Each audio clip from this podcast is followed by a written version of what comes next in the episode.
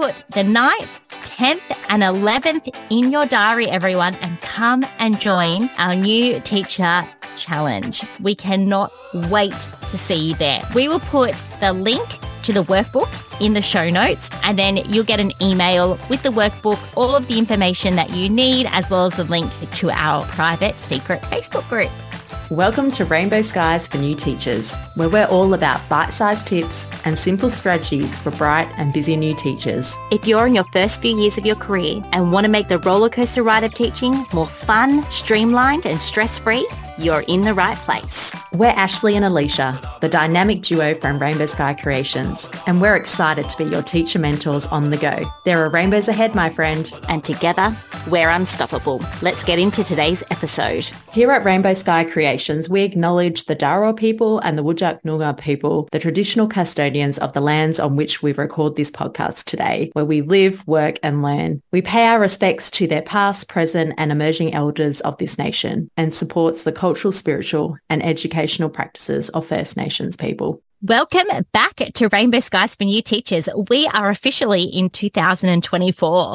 How exciting. I can't believe though it's 2024. Like where did the last year go? In a blink of an eye, it feels. Truly, my son, he's eight, so cute. He said to me, Mummy, where does the time go? It just flies, doesn't it? and it's like, I hate to break it to you, kid. It's only going to go quicker. yes.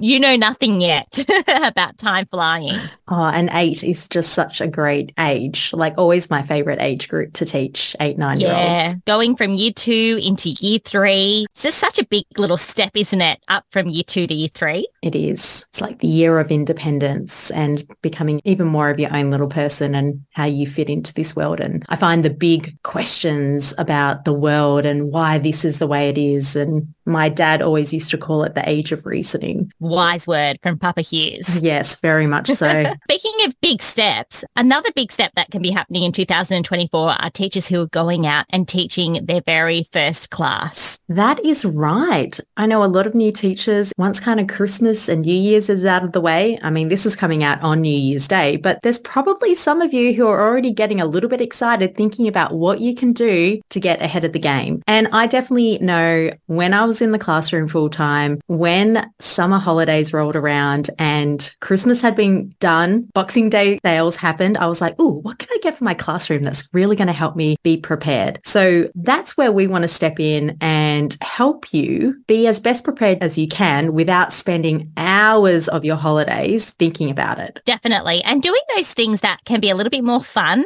and not necessarily all of the hard work that comes along with it because there's going to be plenty of hard work throughout the year. Now, Alisha and I have something really great to share. We've got a few traditions here at Rainbow Sky Creations and one of them is we have an annual teacher event or a teacher challenge during January. And today we wanted to tell you all about the teacher challenge because not only do we want you to come and join us, we would love for you to come and join us. It's going to help you get prepared for this year and help you feel less overwhelmed. That's what it's all about. It's about getting together with fellow teachers who are excited about the year ahead and taking the stress out of it because that's the last thing we want to add to your plate. What we do is we call it the new teacher workshop where you come join us and have a really great three days preparing, planning, chatting and getting a few perks along the way. For sure. Now, they're not three days in real life. This is all digital and all online. So it doesn't matter where you are in the world, in Australia. If you're Aussies like us, you can come and join us. What we do is we go live over three days. We have a special Facebook group where we go live there and there's some extra little fun things that we post in that Facebook group. But we also go live on Instagram at the same time and you can get all of this information that we're going to talk a little bit about today. And all it is, you just need to slot in 20 to 30 minutes tops during those days where we jump online and share our words of wisdom and pretty much all the things that we've tried and tested and failed at. We're going to give you the solution to do it quickly and effectively. Absolutely. And we've been doing this for years now. Like I think we're coming on to our third or fourth, maybe even our fifth year. And teachers say to us every year that they love the challenge so much that they feel so on top of things that it's been so helpful. So we're hoping that you're going to feel the same as well. So while we're here, the first thing you need to do is mark these dates down in your calendar. The 9th, the 10th, and the 11th of January. Mark those dates down and then make sure you go and get the workbook that matches the challenge. We will put the link to that and we'll also put the dates in the show notes for you so you are ready to go. But let's talk about the plan, Alisha, for what we're going to be doing. Yes. So on the first day, it's one of our most popular little workshops and it's where we plan the first day together. So Ashleigh usually takes this class and she jumps on live and pretty much says, Hey, have you got your template from your workbook that has your day planner? And we walk you through what to do as soon as your doors open in the morning until when you say goodbye to those little cherubs at the end of the day. And usually on this day, we'll give you some free resources, teacher lessons, icebreakers that you can use with your class. And 100% we get teachers replying back to us straight away saying, oh my gosh, you have totally taken the stress and overwhelm out of that first day. It was really on my mind. And we just give you clear guidelines on how to best prepare for that first day. That's right. In the workbook, we've got a little draft day plan that you can jot all your ideas down in. And teachers actually say we give lots of different ideas because you need a variety. We understand not every idea is going to work for everyone, but teachers say with all the ideas that they actually have have almost their entire first week ready to go and planned because they've got so many ideas. Now, also in the workbook, we include an activity that you can do with your students on the day. And we have got a draft plan so you can see what a day plan might look like if you taught a year three class, which is really handy to have. So that's day one. Then on day two, we come back and we talk about one of the biggest problems and struggles new teachers have, and that is with classroom classroom management. And we start talking about developing a plan for your classroom management. And Alisha usually takes that day. That's right. I love chatting about classroom management, about building relationships with your students. So we break it down into four parts. We talk about whole class positive classroom management plan. So how does it look in your whole class? We also talk about incentives to support your positive classroom management. And then we do talk about how are you going to tackle those negative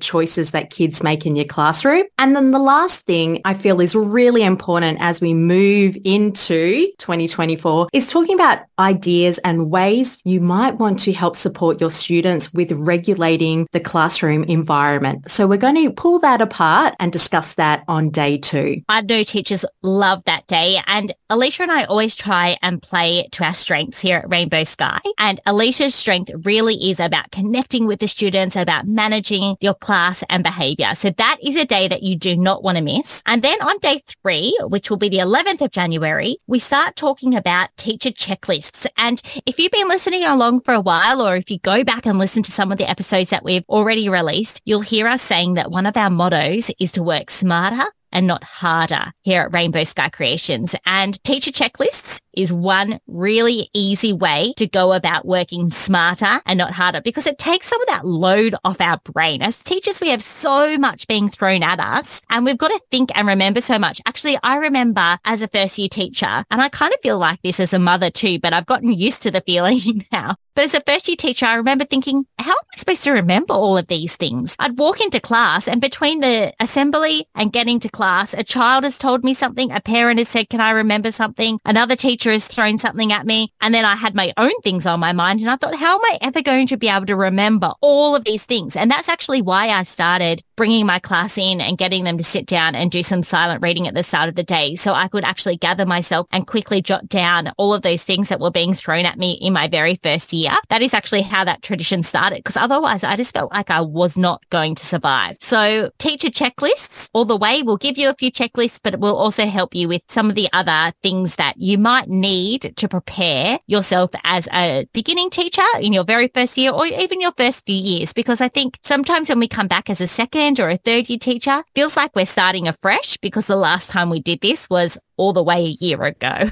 yeah, exactly right. We're just going to give you simple checklists that just cover those things that you might have not thought of. So we'll walk you through these checklists. And as we say at Rainbow Sky, we do cater to our strengths. And this is one of Ashleigh's strengths. So she's going to walk you through this. And I think you said something, Ash, where people throw all these things at you and having that moment with your class where you hit the pause button in the mornings is so important. I think sometimes as teachers, we do feel that need to fill every single space. So a little word of wisdom from this podcast, that episode that you can take away is that it's okay to pause in your classroom and to have a moment to think for 10 minutes. Your students will survive by having 10 minutes without you directing them through their learning. They'll actually benefit from it. They will. And you know what? You're going to benefit too because you're not going to be running on adrenaline and you're not going to be just trying to chase your tail. You're going to be able to give yourself that time and it can do the world of good. So I would highly recommend that, especially if you're having one of those days where you're feeling a little bit overwhelmed or things are just a little bit too much. Putting something up on your smartboard. I used to love years and years later after my first year of teaching. I had a year four class and we absolutely loved watching the kid president. Do you remember the kid president? Yes. He was very popular back when we were teaching.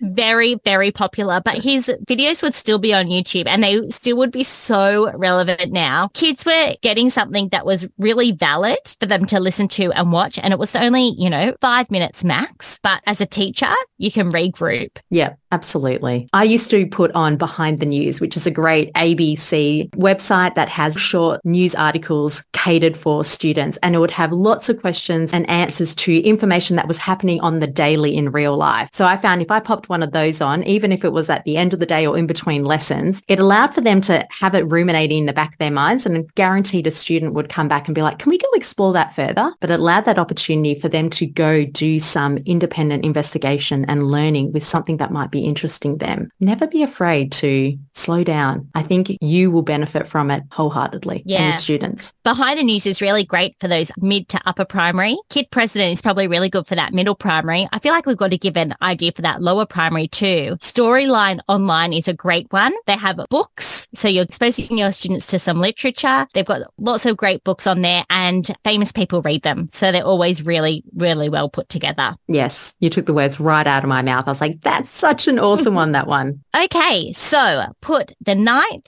10th and 11th in your diary, everyone, and come and join our new teacher challenge. We cannot wait to see you there. We will put the link to the workbook in the show notes and then you'll get an email with the workbook, all of the information that you need, as well as a link to our private secret Facebook group. We can't wait to see you there. Come join us. Until then, there are rainbows ahead, my friend. And together we're unstoppable.